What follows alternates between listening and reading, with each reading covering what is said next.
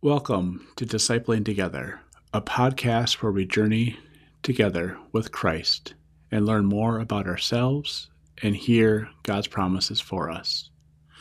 My name is Pastor Dan Foster, and I'm a pastor in the United Methodist Church serving in southern Minnesota.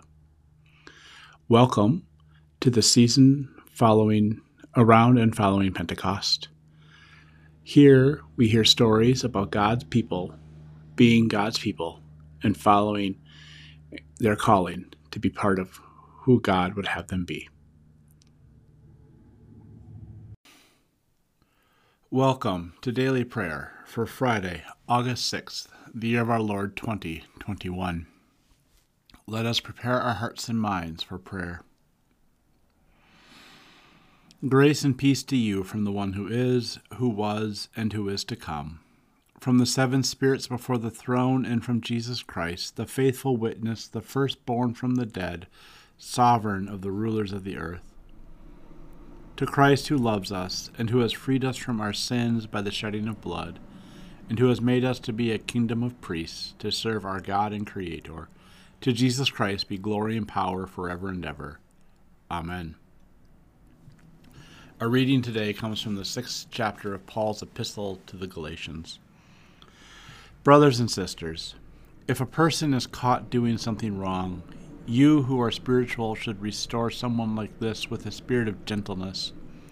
Watch out for yourselves so you won't be tempted too. Carry each other's burdens so you will fulfill the law of Christ.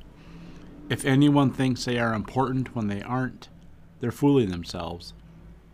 Each person should test their own work and be happy with doing a good job and not compare themselves with others. Each person will have to carry their own load.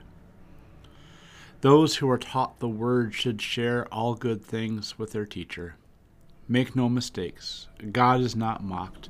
A person will harvest what they plant. Those who plant only for their own benefit will harvest devastation from their selfishness. But those who plant for the benefit of the Spirit will harvest eternal life from the Spirit. Let's not get tired of doing good, because in time we'll have a harvest if we don't give up.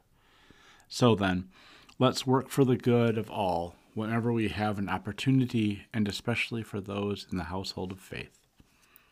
This is the word of God for the people of God. Thanks be to God. Amen.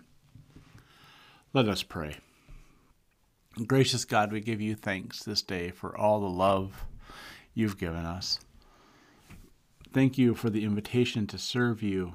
Thank you for the invitation to be with your people, your children, and help us to share what we have with one another.